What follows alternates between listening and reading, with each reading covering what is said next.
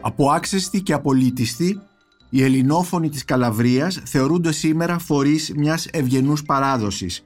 Ποια είναι η πραγματικότητα εκεί, ποια είναι η πραγματικότητα της γλώσσας των Γρεκάνικων; Και τι συμβαίνει με τα θέματα ταυτότητας, συζητάμε το θέμα των ελληνόφωνων της Καλαβρίας και ειδικότερα του χωριού Γκαλιτσιανό με την κοινωνική ανθρωπολόγο στο Πάντιο Πανεπιστήμιο Χριστίνα Πετροπούλου με αφορμή το βιβλίο της «Τα εγγόνια του Ομήρου μνήμη, συγγένεια, ταυτότητα στον Γκαλιτσιανό της Καλαβρίας που μόλις κυκλοφόρησε από τις εκδόσεις Επίκεντρο. Είμαι ο Νίκος Μπακουνάκης και είναι ένα ακόμη επεισόδιο της σειράς podcast της LIFO, βιβλία και συγγραφής.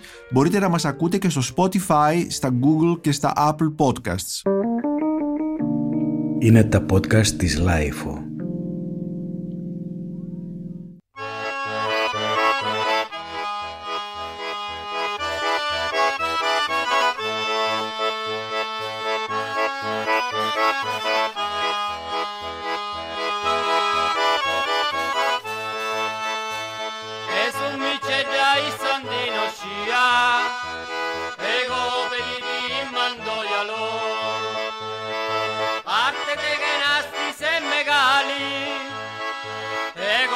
down. I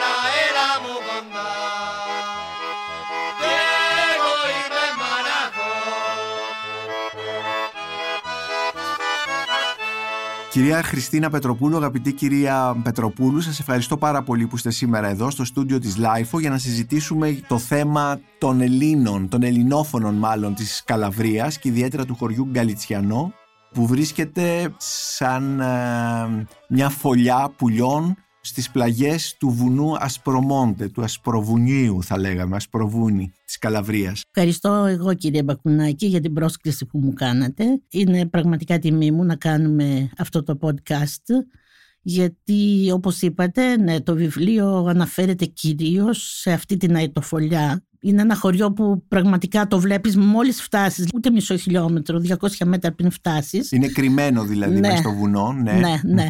Και είναι ένα χωριό το οποίο μέχρι σήμερα, μέχρι αυτή τη στιγμή που μιλάμε, δεν έχει κανένα συγκοινωνιακό δίκτυο. Δεν υπάρχει ένα μέσο που να το ενώνει με τον έξω κόσμο. Βέβαια μιλάμε τώρα που είναι 2023 και το χωριό πλέον έχει εγκαταλειφθεί κατά κάποιο τρόπο από τους κατοίκους του, έχει ελάχιστους ίσως λιγότερους από 30 ή στην καλύτερη των περιπτώσεων 30, αλλά έχει πίσω του μια ιστορία πάρα πολύ σημαντική. Αυτό το χωριό τον Καλιτσιανό, το οποίο όπως είπατε αυτή τη στιγμή έχει σχεδόν εγκαταλειφθεί και έχει 30 κατοίκους, φαντάζομαι θα είναι άνθρωποι μιας κάποιας ηλικίας, έτσι δεν είναι; Είναι άνθρωποι μιας κάποιας ηλικίας, είναι όμως και κάποιοι νέοι, θα λέγα μισή-μισή νέοι και ηλικιωμένοι, γιατί οι νέοι αυτοί που έχουν μείνει, έχουν μείνει όπως θα δούμε και στη συνέχεια, όπως θα κυλήσει η συζήτησή μας, έχουν μείνει γιατί το χωριό τώρα πια έχει κατά κάποιο τρόπο τουριστικοποιηθεί. Μάλιστα. Και τα παιδιά αυτά ασχολούνται με τον τουρισμό, δηλαδή με δράσεις βιώσιμης ανάπτυξης, να το πούμε πιο σωστά. Επομένως, τον Καλιτσιανό, το οποίο όπως είπαμε είναι ένα χωριό, μια ετοφολιά κρυμμένη στις πλαγιές του Ασπρομόντε, αυτή τη στιγμή ζει από τον τουρισμό. Είναι ένας τουρισμός ιταλικός, ελληνικός, τι ακριβώς; Κοιτάξτε και να πούμε ότι ζει από τον τουρισμό δεν μπορούμε να το πούμε γιατί δηλαδή αν πάει κάποιος Δευτέρα, Τρίτη, Τετάρτη, Πέμπτη θα δει ελάχιστους ανθρώπους. Σάββατο και Κυριακή ε, και η Παρασκευή ίσως ή σε κάποιες γιορτές θα δει περισσότερο κόσμο που είναι συνήθως οργανωμένες ομάδες, οργανωμένες έτσι εκδρομές, να το πούμε έτσι, ανθρώπων που ενδιαφέρονται να γνωρίσουν την περιοχή και λειτουργούν δύο ταβέρνες, ελληνικές όπως λέγονται. Υπάρχουν κάποια σημεία έτσι ενδιαφέροντος όπως είναι η εκκλησία που έχει χτιστεί το 1999 η Παναγία της Ελλάδας. Παναγία ε, της Ελλάδας. Παναγία της Ελλάδας ναι.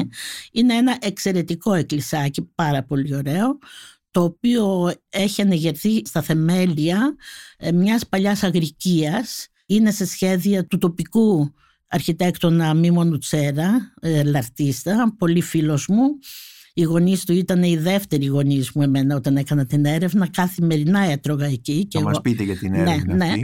Ε, λοιπόν, θα δει λοιπόν το εκκλησάκι, τον κάναλο της αγάπης που είναι η παλιά, η μοναδική τέλος πάντων πηγή από όπου το χωριό έπαιρνε το νερό και εγώ εκεί έπλαινα και τα ρούχα γιατί δεν υπήρχε νερό στα σπίτια τότε. Όταν Θα λέτε τότε μουσείο. δεν αναφέρεστε σε κάτι πάρα πολύ παλιά, στη δεκαετία του 80 που εσείς ναι. κάνατε την έρευνά σας ναι, εκεί ναι. για τους ελληνόφωνους της Καλαβρίας και ειδικά του χωριού Γκαλιτσιανό. Από το 84 ξεκίνησα την έρευνα. Το 1997 υποστήριξα τη διατριβή μου πάνω σε αυτό το θέμα στο Πανεπιστήμιο ναι. Θεσσαλονίκης. Γλώσσα μνήμη, συγγένεια και ταυτότητα στην Ελληνόφωνη Καλαβρία. Δεν το είπα ακριβώς στον τίτλο, τέλος πάντων, αλλά ναι. αυτός είναι. Μετά λοιπόν την υποστήριξη της διατριβής, συνέχισα την έρευνα και την, τη συνέχισα μέχρι σήμερα και παρακολούθησα όλες τις αλλαγές που έγιναν στο μεταξύ. Ναι. Νομίζω ότι έχετε γίνει κι εσείς ε, πέρα από την, ε, το ερευνητικό ενδιαφέρον, ε, έχετε μια συναισθηματική πλέον σχέση με την περιοχή. Πολύ μεγάλη συναισθηματική σχέση, δηλαδή νιώθω ότι είναι και δικό μου χωριο και ο κόσμος έτσι με βλέπει και είναι πάρα πολύ σημαντικό αυτό, δηλαδή κάθε φορά που πηγαίνω αρχίζουμε τη συζήτηση σαν να την είχαμε σταματήσει χθες το βράδυ. Και αρχίζετε τη συζήτηση σε τι γλώσσα; Και στην τοπική γλώσσα τη δική τους, στα γκρεκάνικα, και στα ιταλικά. Βέβαια, ο περισσότερο κόσμος μιλάει την τοπική διάλεκτο, τοπική διάλεκτο ιταλική, ρωμανικής προέλευσης, δηλαδή λατινογενούς προέλευσης. Μιλάνε βεβαίως και τα ιταλικά, αλλά στην Ιταλία είναι βασικό αυτό το χαρακτηριστικό, να μιλάει ο κόσμος παντού και τις τοπικές διαλέκτους. Και είναι κάτι πάρα πολύ σημαντικό, κατά τη γνώμη μου. Ναι. Οπότε μιλάμε και τη μία γλώσσα και την άλλη, και τα γκρεκάνικα και τα ιταλικά. Κάποιοι γνωρίζουν και νέα ελληνικά. Θα φτάσουμε στα γκρεκάνικα. Πείτε μας λίγο, ε, λίγα πράγματα ακόμη για τον Καλιτσιανό. Είναι ένα χωριό που έχει, από πότε υπάρχει εκεί στο Ασπρομόντε; Σε αυτό το βουνό που στέκει πάνω από το Ιόνιο Πέλαγος, έτσι ναι. η θάλασσα του Ιωνίου είναι ναι, κάτω. Ναι. Στην άκρη της Καλαβρίας, εκεί που πηγαίνει προς τη Σικελία να ενωθεί με τη Σικελία, έτσι δεν είναι; Ναι, βρίσκεται 55 χιλιόμετρα από το Ρέτζο Ντι Καλάμπρια, το Ρίγι, το αρχαίο Ρίγιον. Υπάρχουν κάποιες μαρτυρίες από το 1050 περίπου κάπου εκεί. Δεν έχουμε πάρα πολλές μαρτυρίες γραπτές. Οπωσδήποτε το Γκαλιτσιανό ήταν ε, φέουδο ενός Από εκεί προέρχεται και η ονομασία. Ανήκε στο κράτος της Αμεντολέα και στη συνέχεια αυτονομήθηκε όταν έγινε η Ιταλική ενοποίηση ενοποιήθηκε και όλος ο Ιταλικός Νότος με το, μετά το 1861. Ναι, μετά το 1861 έχει ακολουθήσει μια πορεία πάρα πολύ δύσκολη και βέβαια αυτό που πρέπει πάντα να λαμβάνουμε υπόψη μας εμείς οι Έλληνες που δυστυχώς δεν το κάνουμε είναι ότι μιλάμε για ένα χωριό Ιταλικό. Μιλάνε οι άνθρωποι ακόμη Ιταλικά αλλά είμαστε στην Ιταλία και είμαστε στο νότο της Ιταλίας και ο νότος της Ιταλίας έχει τη δική του ιστορία όπως ο κάθε τόπος η ιστορία του Ιταλικού Νότου είναι ακόμη πιο σύνθετη και περίπλοκη γιατί μέχρι σήμερα που μιλάμε το χάσμα ανάμεσα σε βορρά και νότο παραμένει τεράστιο και δεν μπορούμε να δούμε τους ελληνόφωνους έξω από αυτό έξω από αυτά τα συμφραζόμενα. Είναι πολύ μεγάλο λάθος γιατί εάν δεν το λάβουμε υπόψη μας, αν δεν λάβουμε υπόψη μας αυτή την ιστορική, πολιτική, οικονομική, κοινωνική πραγματικότητα θα οδηγηθούμε σε εσφαλμένα συμπεράσματα. Ακριβώς. Μπορούμε να πούμε λοιπόν ότι είναι μια Ιταλική κοινότητα η οποία ε, έχει στο παρελθόν της όλη αυτή την παράδοση της ελληνοφωνίας. Έτσι. Για να μην διεκδικούμε δηλαδή. Ναι, ναι, έτσι, έτσι. Ταυτότητες ε, πούρες ελληνικές ε, εκεί που δεν υπάρχουν. Ναι. Ε, γιατί κάποτε είχε συμβεί αυτό, είχε αρχίσει να γίνεται αυτό, αλλά θα μιλήσουμε. πείτε μου, αυτά τα γκρεκάνικα, τι ακριβώς γλώσσα είναι; πλατέγκα γκρέκα ή πλατέγκο με το γκρέκο όπως ε, λένε στην, είτε στην Απουλία είτε στην Καλαβρία; Ομιλούμε ελληνικά, έτσι, ομιλούμε γκρίκα, ομιλούμε ελληνικά, ε. Ναι, ναι. Πλατέγκαμε. Τι ακριβώς είναι αυτή η γλώσσα; Λοιπόν, θα σας πω πρώτα για το πλατέγκο που είναι Ναι. πάρα πολύ ωραίο γιατί όταν το άκουσα που μου το είπανε πλατέγω με τον Γκρέκο μπορώ να σας πω ότι συγκινήθηκα γιατί έτσι μιλούσε η γιαγιά μου στο τουρκολέκα Αρκαδίας. Δηλαδή μας έλεγε μην μπλάθετε συνέχεια μην μπλάθετε Πλα, λέτε λέτε λέτε μας ζαλίζετε το κεφάλι ας πούμε μην μπλάθετε με αυτή την έννοια, να μην μιλάτε πολύ και εγώ δεν χρειάζεται καν να σκεφτώ να δω τι σημαίνει το πλάθο, πλατέγκο γκρέκο. Μιλάω. Στην ελληνόφωνη απουλία λένε ομιλούμε, μιλάμε. Εκείνη η γλώσσα έχει περισσότερα νεοελληνικά στοιχεία. Γιατί έχει να κάνει και με νεότερες μεταναστεύσεις ανθρώπων. Αντίθετα στην, α, στην Καλαβρία. Καλαβρία διατηρεί ακόμη τον αρχαϊκό χαρακτήρα Μάλιστα. η γλώσσα. Λοιπόν αυτή η γλώσσα τι είναι; Είναι ένα μείγμα αρχαίων ελληνικών, νέων ελληνικών και βυζαντινών, τοπικής διαλέκτου, του διαλέτο το λένε, το ξεχωρίσουν, και Ιταλικών βεβαίως. Είναι όλο αυτό το μείγμα. Δηλαδή υπάρχουν στοιχεία από όλη την ιστορική πορεία αυτής της περιοχής όπως είναι φυσικό.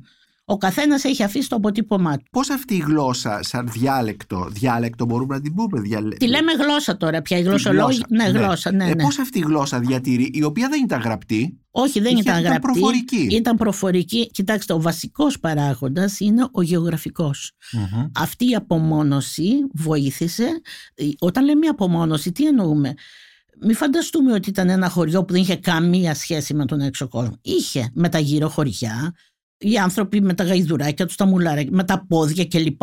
Πηγαίναν. Δεν είναι ότι δεν μετακινούνταν. Μην δημιουργούμε δηλαδή μύθους Ναι, και ναι, ναι. φαντασιώσεις έτσι, γιατί δεν είναι σωστό. Ήταν ένα χωριό ορεινό, όπως και εμείς έχουμε τόσα χωριά ορεινά, Ορεινά. τα οποία παρέμεναν για πολλά χρόνια στο δικό τους κόσμο, να το πούμε έτσι, με τις αναγκαίες επαφές με τον έξω κόσμο που υπήρχαν. Λοιπόν, εδώ πέρα πραγματικά ο γεωγραφικός παράγοντας έπαιξε πολύ σημαντικό ρόλο. Να φανταστείτε ότι ο Ρόλφς, ο Γερμανός Ρόλφς, όταν ξεκίνησε να κάνει έρευνα στο 1922, πήγαινε με ένα γαϊδουράκι και έκανε τις μετακινήσεις του με πάρα πολλές δυσκολίες. Μετά από χρόνια που δημιουργήθηκε και ένα μουσείο προς τιμήν του στην Πόβα Σουπεριόρε, είχε πει ότι μόνο όποιος έχει κάνει αυτές τις διαδρομές μέσα από αυτές τις δυσκολίες θα καταλάβει για ποιο λόγο η γλώσσα μιλιέται μέχρι σήμερα; Πράγματι, όταν άρχισε ο κόσμος να μετακινείται προς τις πόλεις, η γλώσσα Υποχώρησε. υποχώρησε. Ακριβώς. Ναι. Και πώς ζούσαν η οικονομία αυτού του χωριού του Γκαλιτσιάνου, τι ήταν κτηνοτρόφοι, Ναι. γεωργοί; Ήταν κτηνοτρόφοι κατά κανόνα. Ναι. Οι γεωργοί σε μικρότερο βαθμό. Δεν υπήρχαν χωράφια, ας πούμε, για να τα καλλιεργήσουν. Υπήρχαν πάρα πολύ μικροί κλήροι. Να φανταστείτε ότι και λάδι δεν υπήρχε. Δηλαδή, οι ελάχιστες οικογένειες είχαν λίγα δέντρα, έτσι, λίγες ελιές, ας πούμε. Υπήρχε, όταν ήμουν εγώ, υπήρχε ακόμη και το μ, ελαιοτριβείο. Αλλά ήταν ελάχιστο το λάδι που παραγόταν στο χωριό. Οπότε ζούσαν από την κτηνοτροφία. Τι είχαν ε, πρόβατα, κατσίκια; Ε, ναι, είχαν κατσίκια κυρίως Μμμ. και πρόβατα. Ναι. Και μέχρι τώρα ε, αρκετοί νέοι που με ρωτήσατε προηγουμένως ακόμη ασχολούνται με την κτηνοτροφία και δίνουν τα προϊόντα τους στο κοντοφούρι, ε, στο ρέτζο και Σε ζουν, διάφορα- ναι, ελάχιστα προϊόντα βέβαια δίνουν έτσι, Ναι, δηλαδή ναι. ουσιαστικά είναι για τη δική τους Για την, δική- ε, για- οικογενειακή για την τοπική χρήση. Ναι, ναι, Μμμ. ακριβώς έτσι. Ε, βεβαίως ε, στο βιβλίο σας παρακολουθούμε την ε, εξέλιξη της κοινότητας, της κοινωνίας αυτής αλλά πριν ε, ήθελα να ξαναγυρίσω στο θέμα της γλώσσας επειδή ακριβώς ο, ο τίτλος του βιβλίου σας είναι «Τα εγγόνια του Ομήρου». Οι Έλληνες αυτοί, μάλλον οι ελληνόφωνοι αυτοί προέρχονται από αυτούς τους αρχαίους μετανάστες της Μεγάλης Ελλάδας ή είναι μεταγενέστερες μεταναστεύσεις, στο Μεσαίωνα ας πούμε; Κοιτάξτε, ο τίτλος είναι «Τα εγγόνια του Ομήρου» αλλά εντός εισαγωγικών. Εντός εισαγωγικών, Ναι. ναι. έχει τη σημασία του αυτό. Γιατί οι ίδιοι οι άνθρωποι ουδέποτε αυτοπροσδιορίστηκαν ως εγγόνια του Ομήρου. ναι. Αυτοί λέγανε πλατέγκο με γκρέκα. Ήτανε, αυτό Πλατέγκο με ήταν πλατέγκο με γκρέκα. γκρέκα. Πλάθουμε. Το πλατέγκο είναι Το από πλάθο, το πλάθο. πλάθο, ναι, Μάλιστα. ναι, πλάθο. Είναι καταπληκτικό. Ναι, ναι. ναι, ναι. Οι άνθρωποι αυτοί λοιπόν ουδέποτε αυτοπροσδιορίστηκαν ως εγγόνια του Ομήρου. Μα αγνοούσαν παντελώς ακόμη και την ύπαρξη της Ελλάδας. Την ύπαρξη της Ελλάδας την έμαθαν μέσα από τους γλωσσολόγους.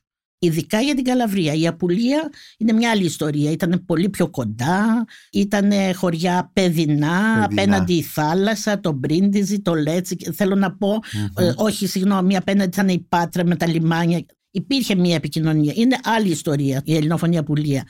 Εδώ στην Καλαβρία μιλάμε για ορεινές περιοχές που δεν είχαν επαφή. Είχαν κοπεί επαφές με την Ελλάδα. Ο κόσμος έμαθε από τον Ρόλφς, από τον Καραναστά. Ο Καραναστάς πήγε αργότερα βέβαια το 62.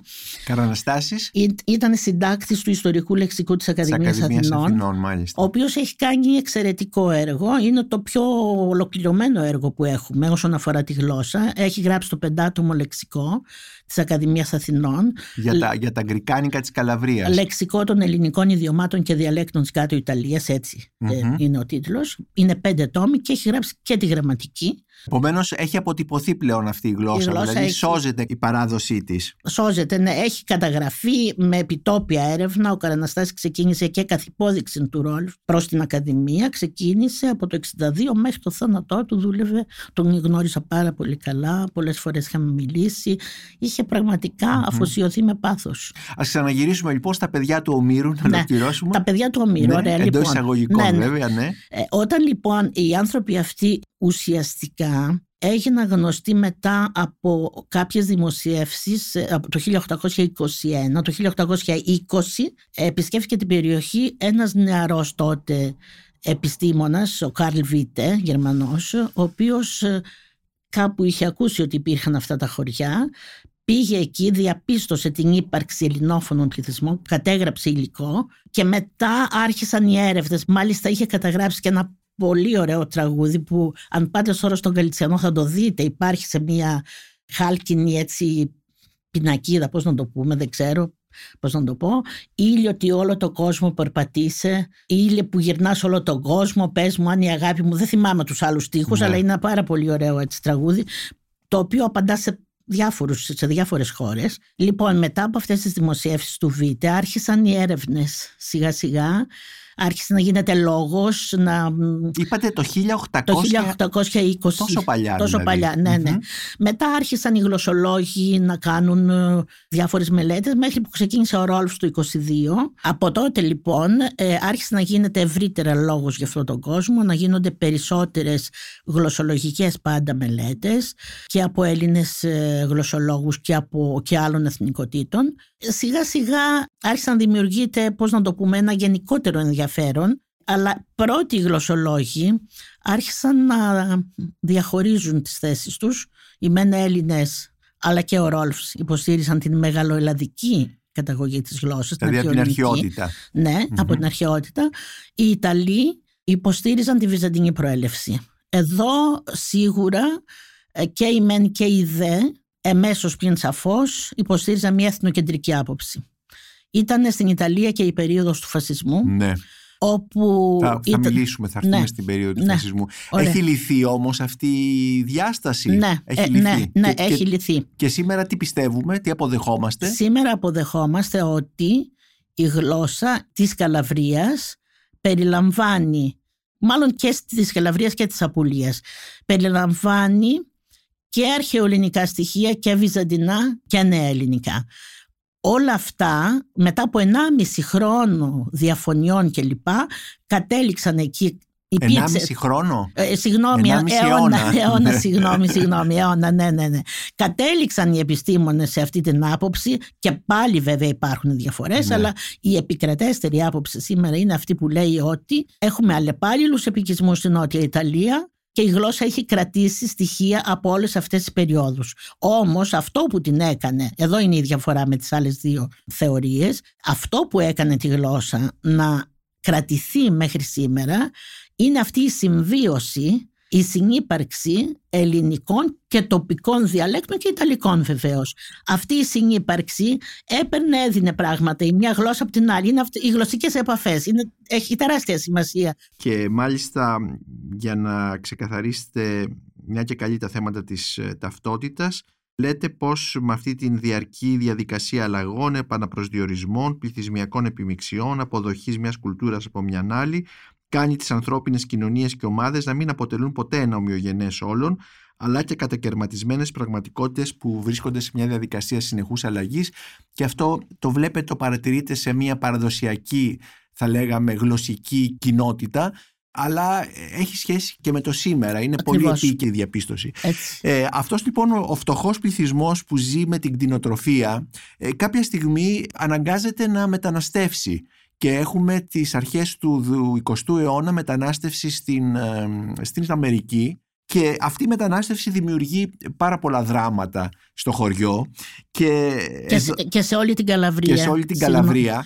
Ε, καθώς οι άντρες φεύγουν, πολλοί δεν επιστρέφουν ποτέ αφήνουν ε, γυναίκες πίσω με τα παιδιά, ε, γυναίκες που είναι έγκυες και μετά γεννάνε και τα λοιπά. Και εδώ έχετε στο κείμενό σας, στο βιβλίο σας, συγγνώμη, μαρτυρίες που δείχνουν αυτή την συνθήκη, αυτή την καθημερινότητα του εγκαταλελειμμένου κατά κάποιον τρόπο ανθρώπου, της εγκαταλελειμμένης γυναίκας και των εγκαταλελειμμένων παιδιών. Θα διαβάσω μία μαρτυρία και αυτές οι γυναίκες που εγκαταλείπονται είναι οι λεγόμενες λευκές χείρες.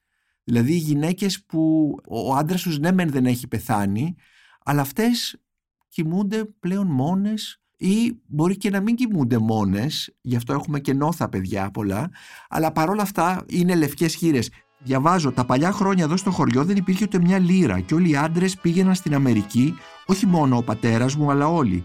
Την πρώτη φορά που έφυγε άφησε τη μάνα μου έγκυο σε μένα. Όταν με γέννησε, ο πατέρας μου γύρισε και την άφησε έγκυο στην αδερφή μου. Έπειτα ήθελε να ξαναφύγει, αλλά η μάνα μου δεν ήθελε, δεν ήταν σύμφωνη και δεν ήθελε να υπογράψει γιατί τότε η γυναίκα έπρεπε να βάλει την υπογραφή της. Ο πατέρας μου την χτύπησε και της είπε «Γιατί δεν με αφήνεις να φύγω, πάω να φέρω χρήματα για την οικογένεια». Και έτσι έφυγε. Όμως κόρη μου, το καράβι τους έπαιρνε μακριά, αλλά δεν τους ξανάφερνε πίσω. Στην Αμερική τσακώθηκε με έναν κουνιάδο και ο κουνιάδος σκότωσε τον πατέρα μου. Μετά τηλεφώνησε στη μάνα μου, είπε ότι ο πατέρας μου πέθανε. Η μάνα μου υπέφερε πολύ, δούλεψε σκληρά για να φέρει μπροστά την οικογένεια. Ποτέ δεν της πέρασε από το νου να βρει άλλον άντρα. Καμιά από τις γυναίκες εκείνες δεν το έκανε. Μέσα σε όλες αυτές τις στενοχώριες, η μάνα μου μας έστειλε στο σχολείο και την εποχή εκείνη μάθαμε να γράφουμε και να διαβάζουμε εγώ και η αδερφή μου. Η μάνα μου ποτέ δεν μας έδωσε ένα χαστούκι. Είναι 14 χρόνια που είναι κατάκητη και δεν μας αναγνωρίζει πια. Μια φορά πήγε στο γιατρό και ντρεπόταν να ξαπλώσει και ο γιατρός είπε: Κοίτα πώς ήταν οι γυναίκες του παλιού καιρού. Είναι μια μαρτυρία την οποία καταγράψετε το 1985, τον Απρίλιο του 1985. Προφανώς αυτή η γυναίκα που σας έχει μιλήσει εδώ δεν θα ζει τώρα, θα έχει πεθάνει. Αλλά αυτές οι μαρτυρίες που δείχνουν ε, αυτή τη συνθήκη. Πείτε μας λοιπόν για αυτές τις λευκές χειρίες ε, για τους γάμους. Υπάρχουν πολλές ενδογαμίες επίσης, ξαδέρφια, πρώτα ξαδέρφια που παντρεύονται με πρώτα ξαδέρφια. Επίσης έχουμε γάμους ε, όταν πεθαίνει ο αδελφός μπορεί να παντρευτεί ο αδελφός του να παντρευτεί την γυναίκα του και είναι πολύ ωραίες οι περιγραφές που κάνατε όταν ε, πεθαίνει η γυναίκα σε ένα ζευγάρι και είναι το κρεβάτι της γυναίκας γιατί το διπλό κρεβάτι είναι ουσιαστικά δύο μονά κρεβάτια οπότε και είναι το κρεβάτι που, που κοιμόταν ο άντρας. ο άντρας έτσι ώστε να μην θεωρείτε ότι τον απατάει, ότι θα προσβάλλει την τιμή ότι του. προσβάλλει την τιμή του, ναι. ναι. Τα οποία είναι χαρακτηριστικά μιας κοινωνίας, δεν θέλω να πω πρωτόγονης, αλλά αρχαϊκής. αρχαϊκής. Ναι, ναι, ναι. Ε, πείτε μας λοιπόν για αυτό το θέμα των γάμων που είναι πολύ σημαντικό και απασχολεί ένα μεγάλο μέρος του βιβλίου σας. Ναι. Ε, να σκεφτείτε τώρα ότι για το γάμο, ε, για τη συγγένεια έχω κάνει τα γενεαλογικά δέντρα όλων των οικογενειών. Α, ε, καταπληκτικό. Ναι. Απλά εδώ δεν θα μπορούσα να τα βάλω ναι. γιατί θα χρειαζόταν πολύ ναι, ναι. περισσότερος χώρος. Και μέχρι που φτάνουν αυτά τα γενολογικά δέντρα πίσω, δηλαδή σε, από πού ξεκινάτε; Κοιτάξτε, ο κόσμος θυμάται μέχρι τρεις γενιές, τέσσερις, όχι ναι. παραπάνω. Εγώ πρόσθεσα από υλικό, αρχαιακό που υλικό που βρήκα στα αρχεία του Δήμου του ναι, Κοντοφουρίου. Ναι. Δηλαδή φτάνουμε μέχρι το 1700. Α, πολύ παλιά. Ναι, μέχρι το 1700 κάπου εκεί ας πούμε. ναι.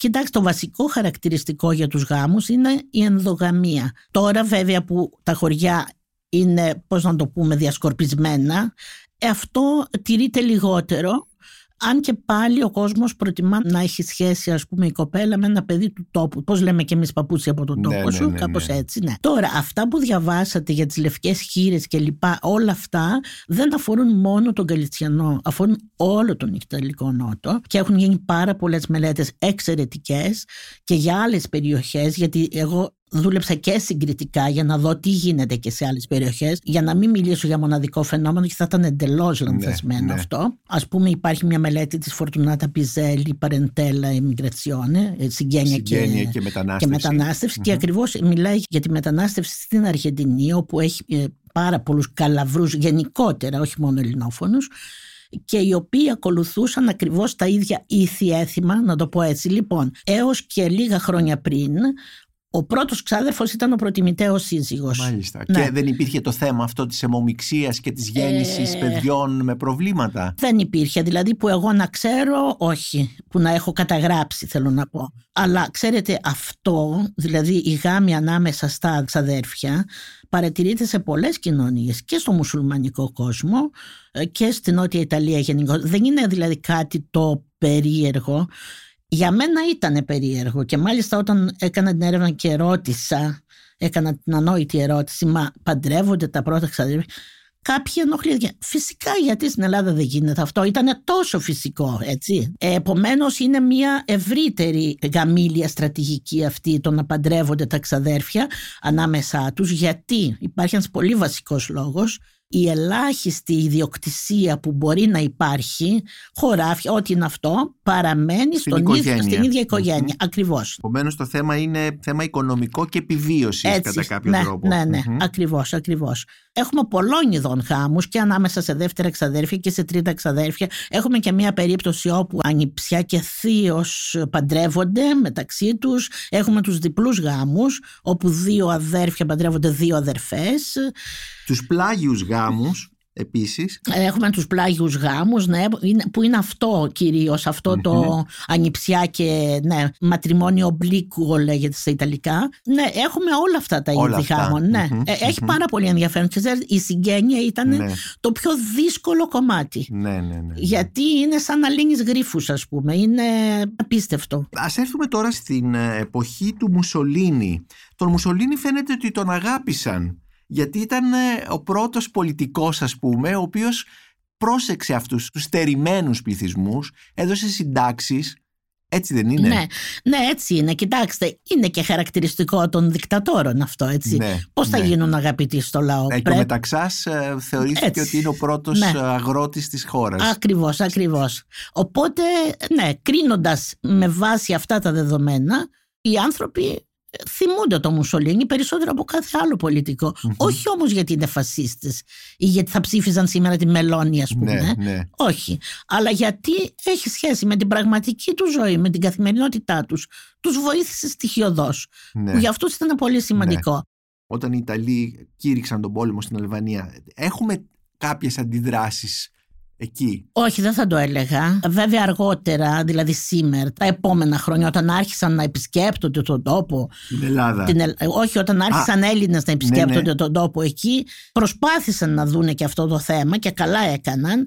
Αλλά δεν υπήρχε τότε μια συνείδηση, να το πούμε έτσι, ότι είμαι Ελληνόφωνος Έλληνας. και θα πάω έναντι των, Ελλη- Ναι, εναντίον των Ελλήνων. Ελληνόφωνος. Ναι. Είναι Ιταλοί. Ναι, είναι Ιταλοί. Μάλιστα, ένας από αυτούς που είχε, ήταν ο πατέρας που σας είπα του μήμου του αρτίστα, του αρχιτέκτονα που έκανε την εκκλησία, έλεγε: Εμένα θέλανε να με στείλουν, λέει, στην Ελλάδα, γιατί ήξερα τα ελληνικά, αλλά εγώ είπα: Όχι, τι να πάω εγώ τώρα να τρέχω να πάω στην Ελλάδα. Δεν ήθελα να πάω τόσο μακριά. Βέβαια, μετά με στείλαν αλλού. Θέλω να πω, δεν έβαλε, σύμφωνα με τα στοιχεία της δικής μου Ναι. έρευνας, δεν έθεσε το θέμα, ας πούμε, καταγωγής ή γλώσσας, έτσι. Αλλά απόστασης. Α, ναι, ναι, ναι, ναι. Ο φασισμός στην Ιταλία έκανε ένα είδος πογκρόμ, αν μπορούμε να το πούμε έτσι. Καταδίωξε το να μιλούνται οι διάλεκτοι. Σε όλη τη, όχι μόνο τα, τα, τα γκρεκάνικα, αλλά τα σλάβικα στην περιοχή της Τεργέστης ή άλλες τέλος πάντων. ε, Με τα γκρεκάνικα έχουμε κάποια έτσι απαγόρευση. Η απαγόρευση ίσχυε για όλους. Κυρίως όμως για όσους είχαν και εθνική συνείδηση. Και όλοι αυτοί που ήταν οι Σλοβαίνοι και λοιπά είχαν εθνική συνείδηση, οπότε ήταν ακόμη πιο δύσκολα τα πράγματα. Ε, Δηλαδή οι άνθρωποι αυτοί πραγματικά υπέστησαν τα πάνδυνα. Ακόμη και τα ονόματα από τις επιτύμβιες στήλες αφαιρέθηκαν και άλλαξαν για να μην θυμίζουν μια άλλη εθνική ταυτότητα. Τώρα στην Καλαβρία που δεν έχουμε εθνική συνείδηση υπήρξε και εκεί αλλά σε πολύ μικρότερο βαθμό αυτή η αντιμετώπιση τέλος πάντων των ανθρώπων υπάρχει μια μαρτυρία που λέει ότι οι δασκάλες έφτυναν κατά πρόσωπο τα παιδιά που θα μιλούσαν ελληνικά μέσα στο σχολείο. Ε, αυτό το έχει πει ο Καρμέλο Τρυπόδη, όχι σε εμένα, ε, σε έναν τοπικό μελετητή, αλλά σίγουρα είχε επηρεαστεί και ο κόσμος εκεί αλλά μέσω των δασκάλων να το πούμε έτσι. Αλλά δεν έχουμε δηλαδή γεγονότα τόσο σοβαρά όσο είχαν οι μειονότητες στο βορρά που είχαν και εθνική συνείδηση. Σε πολύ προχωρημένη εποχή, αυτοί οι ελληνόφωνοι ήταν στιγματισμένοι ως κοινωνικά κατώτεροι. Τους λέγανε βάρβαρους, ε, περιγητές, έχουμε κείμενα περιγητών που τους χαρακτηρίζουν Τούρκους και όλα αυτά τα πράγματα. Πότε αρχίζει αυτή, γιατί πρέπει να πούμε ότι είναι και αλβανόφωνοι που ζουν σε αυτές τις περιοχές. Πολύ. Αρβανιτόφωνοι ναι. καλύτερα, έτσι δεν ναι, είναι; Ναι. Πότε αρχίζει αυτή η αλλαγή, αυτή η μεταστροφή; Για να φτάσουμε στο σήμερα. Κοιτάξτε, επί της ουσίας αυτό αρχίζει να αλλάζει από όταν γίνεται μία κίνηση για την αναγνώριση της γλώσσας και για την ε, ε, αλλαγή στάσης των ομιλητών. Δηλαδή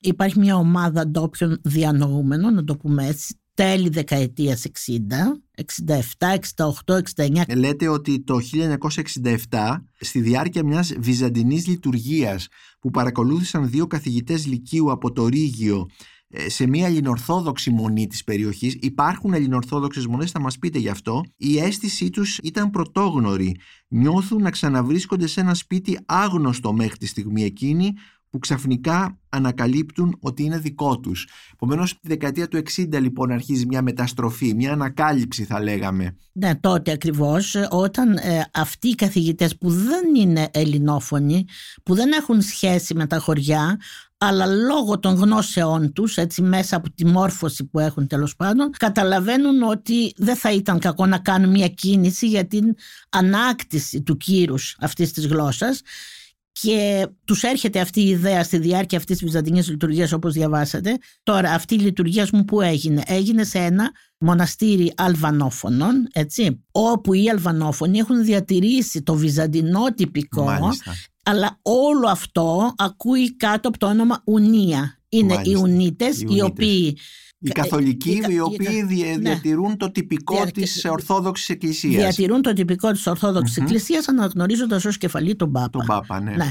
Εκεί λοιπόν μέσα από αυτές τις διαδικασίες, αυτές τις σκέψεις, αυτή την πραγματικότητα άρχισε να δημιουργείται μία κίνηση, να συγκροτείται ένας σύλλογος, Λαϊόνι Καντεγκρέτσι τη Καλάμπρια Μμμ. ε, και μέσα από μαθητές τότε έτσι, του Λυκείου που είχαν καθηγητές αυτούς τους ανθρώπους άρχισε να γίνεται ε, όλοι αυτοί να, να λαμβάνουν διάφορες πρωτοβουλίες για την ανάκτηση του κύρους της γλώσσας και σιγά σιγά σιγά σιγά φτάσαμε στο 98 Ναι.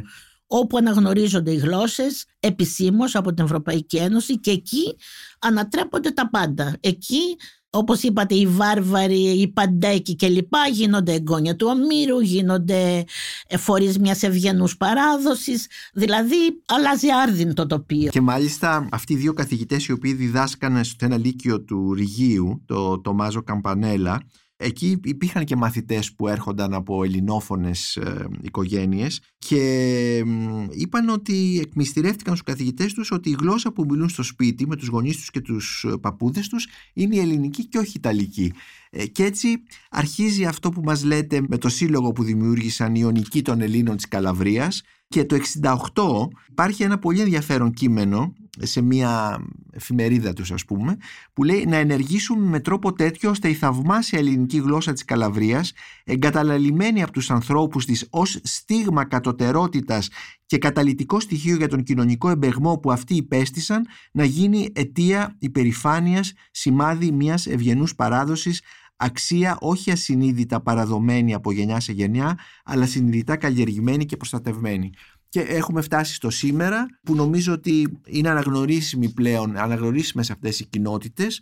Ε, Φυσικά, όπως είπατε, πρόκειται για Ιταλούς, οι οποίοι όμως έχουν στην παράδοσή τους αυτή την ε, ελληνοφωνία.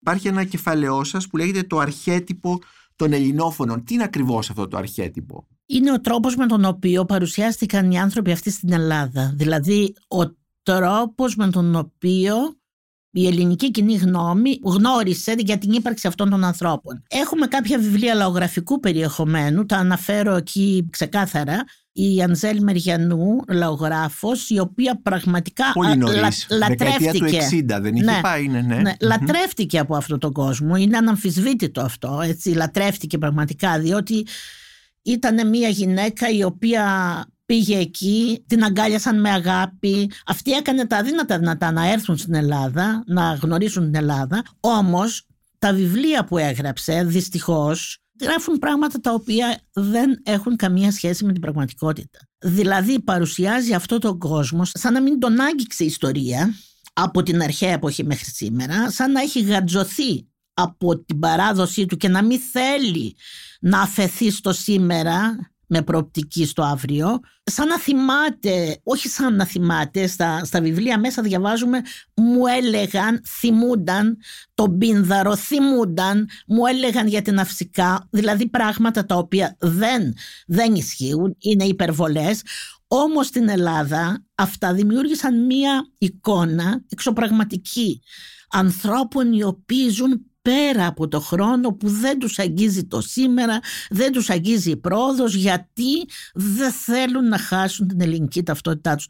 Δεν είναι έτσι τα πράγματα. Οι άνθρωποι ζούσαν κάτω από σκληρότατες συνθήκες. Το λέτε πολύ καθαρά στο βιβλίο σας αυτό και τα θέματα της ταυτότητας τα παρουσιάζετε έτσι όπως είναι. Προφανώς ε, τα γκρεκάνικα έχουν ήδη καταγραφεί, είπαμε, υπάρχει λεξικό, υπάρχει γραμματική, διδάσκονται κατά κάποιον τρόπο ε, με πολλές δυσκολίες αλλά υπάρχουν ε, όμιλοι, δηλαδή τα καλλιεργούν και τα συντηρούν. Οι νεότεροι στα χωριά εκεί και στα, με- στην Καλαβρία πώς αισθάνονται σε σχέση με αυτή τη γλώσσα; Κοιτάξτε, βλέπω παιδιά, τότε ήταν παιδιά, τώρα είναι μεγάλοι άντρες, μεγάλες γυναίκες, με οικογένειες κλπ. Που τότε δεν ήθελαν να ακούνε για τη γλώσσα. Δηλαδή ντρέπονταν, πραγματικά ντρέπονταν. Τώρα καταλάβαιναν τη γλώσσα, ήταν παθητικοί γνώστες της Ναι. γλώσσας, αλλά ντρέπονταν να τη μιλήσουν. Σήμερα, ιδίως αυτά τα παιδιά που ασχολούνται με τον τουρισμό, τον αγροτουρισμό κλπ. Αυτοί όλοι έχουν μάθει τη γλώσσα στο βαθμό που είναι αναγκαίο Ναι, για να ναι, ναι. επικοινωνήσουν με τους Έλληνες ή δεν ξέρω με ποιον. Υπάρχει πάντως ένα πάρα πολύ μεγάλο ενδιαφέρον για τη γλώσσα. Ε, Αυτό εγώ το θεωρώ πάρα πολύ Ναι, σημαντικό. είναι σημαντικό. Για να επανέλθει η γλώσσα όπως παλιά δεν υπάρχει Ναι. περίπτωση γιατί δεν υπάρχει Καμία γλώσσα κοινωνία. δεν είναι, ναι, ακριβώς. ακριβώς. Και δεν υπάρχει κοινωνία που θα την υποστηρίξει. Δηλαδή τώρα είναι πολύ διάσπαρτος ο ελληνόφωνος κόσμος. Όμως είναι πολύ δυνατό το ενδιαφέρον πολλών νέων ανθρώπων να κρατηθούν από κάπου, από τις ρίζες τους. Και αυτές οι ρίζες είναι η γλώσσα. Ναι. Όσο και αν ακούγεται ρομαντικό, είναι πραγματικό, ειδικά σήμερα, Ναι. σε μια παγκοσμιοποιημένη έτσι, πραγματικότητα, όπου ο κόσμος νιώθει να χάνεται, να μην έχει σημεία αναφοράς, Μμμ. έτσι.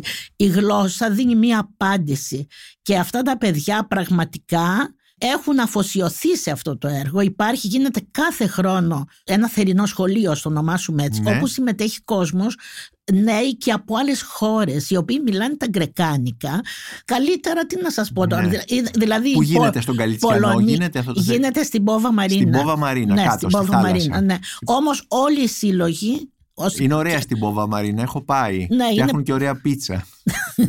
Υπάρχει και μια ωραία ταβέρνα με τεράνιο, με ελληνική κουζίνα. Ναι. Ναι. Ναι, όχι, δεν κάνω διαφήμιση τη Ναι, ναι, ταβέρνα, ναι. αλλά θέλω να πω, υποστηρίζουν αυτή την ε, πολιτισμική τους κληρονομιά μέσα από διάφορους τρόπους, Μάλιστα. μέσα από τα φαγητά, μέσα Ναι. από τη γλώσσα, μέσα από τις Μμμ, δράσεις. μμμ. Έχει πάρα πολύ ενδιαφέρον αυτό. Ναι, μεν παραπέμπει σε τουρισμό, αλλά δεν πειράζει. Δεν πειράζει γιατί Καθόλου δεν δι- πειράζει. διασώζεται έτσι μια Έτσι. παράδοση και μια ελληνοφωνία. Η Καλαβρία είναι ταυτισμένη με τη μαφία. Ναι. Ε, Υπάρχει αυτό το στοιχείο στις κοινότητες; Υπάρχει σε όλες τις κοινότητες. Ναι. Όλες. Υπάρχει σε όλες τις Μμμ. κοινότητες.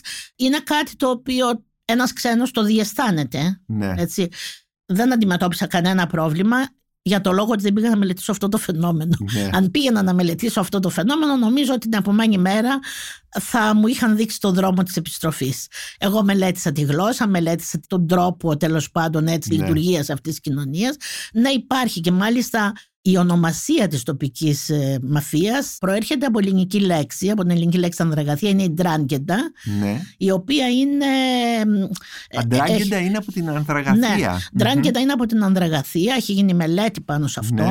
Ενός γλωσσολόγου πολύ άξιου και πολύ φίλου μου, που μου υπέδειξε να πάω στον Καλιτσιανό Ναι. μου είπε ότι αυτό είναι το πιο ενδεδειγμένο χωριό του Παόλο Μαρτίνο έχει κάνει μελέτη όπου αποδεικνύει ότι προέρχεται από την λέξη Ανδραγαθία αλλά αυτό σίγουρα δεν έχει σχέση με την ελληνική γλώσσα, Ναι, ναι, ναι, ναι. δηλαδή με την Ναι. πραγματικότητα τη γλωσσική Ναι. εκεί. Ανάγεται σε πολύ παλαιότερους χρόνους. Η Ντράγκεντα σίγουρα λειτουργεί ως τροχοπέδι για την ανάπτυξη του τόπου Μμ. οπωσδήποτε, αλλά τα τελευταία χρόνια γίνονται πάρα πολλές κινήσεις, Μμμ. έτσι, που βοηθούν και τον κόσμο να αντιστέκεται και να αντιδρά, γιατί παλιότερα ήταν αδιανόητο αυτό. Είναι, είναι πάρα πολύ δύσκολες οι συνθήκες ζωής στην Καλαβρία, πάρα πολύ, ειδικά στο χωριό αυτό και στα, γενικά στα ορεινά χωριά, πολύ δύσκολη. Αλλά οι άνθρωποι με όλες τους τις δυνάμεις Ναι. προσπαθούν να κάνουν το καλύτερο δυνατόν. Συστήνεται να κάνει ένας κάποιος ακροατής μας ένα ταξίδι εκεί; Οπωσδήποτε αξίζει γιατί πραγματικά υπάρχει όλη αυτή η ιστορία πίσω. Υπάρχει όλη αυτή η γλωσσική πραγματικότητα. Υπάρχει ο κόσμος ο οποίος χαίρεται πραγματικά να βλέπει Έλληνες. Γιατί σας λέω τώρα, πολλά από αυτά που γίνανε είχαν ως στόχο τους Έλληνες, στόχο εντός εισαγωγικών. Δηλαδή να υπάρξει μεγαλύτερη επαφή και πιο συχνή επαφή με τους Έλληνες. Όμως και οι Ιταλοί συνεχώς επισκέπτονται τον Καλιτσιανό και όλα τα άλλα χωριά. Ε, Γίνονται διάφορα προγράμματα πολύ ενδιαφέροντα. Εγώ ξέρετε ήμουν πολύ κριτική παλιότερα. Ήμουν πάρα πολύ αρνητική σε όλα αυτά. Γιατί τα έβλεπα, πώς να σας το Ότι πω; θα λιώσουν τον... Ναι, ναι. Όμως δεν είναι έτσι. Δηλαδή, όταν πραγματικά αφοσιωθείς σε μια πραγματικότητα και τη μελετείς σε όλες τις πτυχές, στο τέλος βλέπεις και τα θετικά στοιχεία που είναι πάρα πολλά. Λέμε τουρισμός ίσον αρνητικό. Δεν είναι όμως πάντα έτσι. Δηλαδή δεν είναι άσπρο μαύρο. Στις αποχρώσεις νομίζω ότι βρίσκεται περισσότερο η πραγματικότητα παρά στο άσπρο μαύρο. Αγαπητή κυρία Χριστίνα Πετροπούλου, σας ευχαριστώ πάρα πολύ για αυτή τη συζήτηση που μας μετέφερε στην ε, κοινότητα, την ορεινή κοινότητα του Ασπρομόντε. Κύριε Μπακουνάκη, σας ευχαριστώ που μου δώσατε έτσι αυτή τη μεγάλη χαρά να μιλήσω για αυτό το θέμα. Θα ήθελα να σας παρακαλέσω να διαβάσουμε μία μικρή παράγραφο από το τέλος, γιατί έχει σχέση και με την προηγούμενη ερώτηση που μου κάνατε, εάν θα σύστηνα σε κάποιον να, να επισκεφτεί τον Καλιτσιανό ή άλλα μέρη. Διαβάζω λοιπόν την παράγραφο που μου υποδείξατε. Στην εύλογη ερώτηση τι μέλη γενέστε, πώς θα μπορούσαμε να απαντήσουμε, μα ποιος γνωρίζει τα μελούμενα, εδώ και δύο αιώνες τίθεται το ερώτημα αυτό και όλες οι απαντήσεις μιλούν για το τελευταίο στάδιο αγωνίας και για έναν ραγδαία επερχόμενο γλωσσικό θάνατο. Κι όμως η τελευταία λέξη δεν έχει ακόμη υποθεί. Επί εποχής των μεγάλων γλωσσολόγων θα μπορούσε κανείς να προβλέψει ότι μετά από χρόνια, εν έτη 2023, η γλώσσα αυτή και άλλες ελάσσονες και απειλούμενες με αφανισμό θα είχε μια δυναμική παρουσία στον παγκόσμιο ιστό και ότι θα υπήρχε κόσμος που θα επικοινωνούσε σε αυτήν με όποιον τρόπο και αν αυτό γίνεται. Σίγουρα δεν πρόκειται για θαύμα ούτε για μοναδικό παγκόσμιο φαινόμενο. Η απάντηση δεν έχει μεταφυσικό χαρακτήρα. Όπως τα έλεγε ο Μπροντέλ για τη μεγάλη του αγάπη, τη Μεσόγειο, έτσι και για την ελληνική γλώσσα της Καλαγβρίας και για άλλες βιονοτικέ, θα μπορούσαμε να πούμε ότι το γεγονός πως κάποτε υπήρξε είναι η προπόθεση για να υπάρχει. Ένα σημερινός επισκέπτης στον Καλιτσιανό σίγουρα θα την ακούσει από τους ελάχιστους αναπομείναντες κατοίκους, κυρίως όμως θα την ακούσεις στα τραγούδια, θα την διαβάσεις στα τοπόσιμα και οδονίμια, θα την γευτείς στην τοπική γαστρονομία, θα την διαισθανθείς στο Ορθόδοξο Εκκλησάκι και στο Εθνολογικό Μουσείο, θα νιώσει τη δροσιά της στο κάναλο της αγάπης, η αίσθησή της θα τον ακολουθεί ως εμπειρία και μετά την αναχώρησή του από το χωριό. Μια γλώσσα απαξιωμένη για χρόνια, τώρα πια με ανακτημένο το κύρος της, πέρα από το αν μιλιέται ή όχι, σημαίνει κάτι βαθύτερο για τον κόσμο της. Αποτελεί το δικό του συμβολικό κεφάλαιο, το βασικό στοιχείο ταυτότητάς του, έστω και κατασκευασμένης. Αποτελεί την μνήμη του παρελθόντος του. Σε ένα τέτοιο πλαίσιο μιας διαρκούς συνομιλίας του χθες με το σήμερα, η ελληνική γλώσσα της Καλαβρίας και πολλές άλλες περιθωριοποιημένες γλώσσες φαίνεται να αναγεννώνται μέσα από τον ίδιο τους τον εαυτό. Μπορεί ο όρος γκρεκάνικο να έχει μετατραπεί σε εμπορικό σήμα, μπορεί να γίνεται εκμετάλλευσή του από διάφορους φορείς και πολιτικούς, όλα αυτά όμως δεν μειώνουν τη συμβολική σημασία της γλώσσας για μεγάλο μέρος του ελληνόφωνου κόσμου. Η γλώσσα με διάφορους τρόπους, τραγούδια, θέατρο, ποίηση, λογοτεχνία, γαστρονομία, αγροτουρισμός, οδονίμια, θα συνεχίσει να αφηγείται την ιστορία της, την ύπαρξή της, την αναγέννησή της, άλλοτε από νοσταλγία, άλλοτε από ανάγκη, άλλοτε από ευχαρίστηση, άλλοτε από ονειροπόλα διάθεση, θυμίζοντά μας τα λόγια του σπουδαίου Ζακ Χασούν «Οι γλώσσες στην πραγματικότητα δεν εξαφανίζονται, πολύτιμες και πενεμένες είναι η διοκτησία εκείνου που θεωρεί τον εαυτόν του παραλήπτη τους, προστατευμένες από το βλέμμα των άλλων, παραπέμπουν μάλλον στο βλέμμα που κοιτάει παρά στο αυτή που ακούει.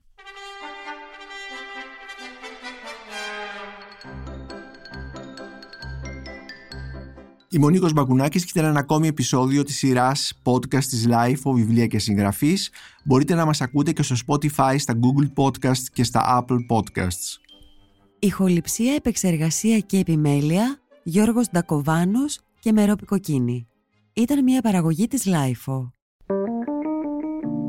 Είναι τα podcast της Life.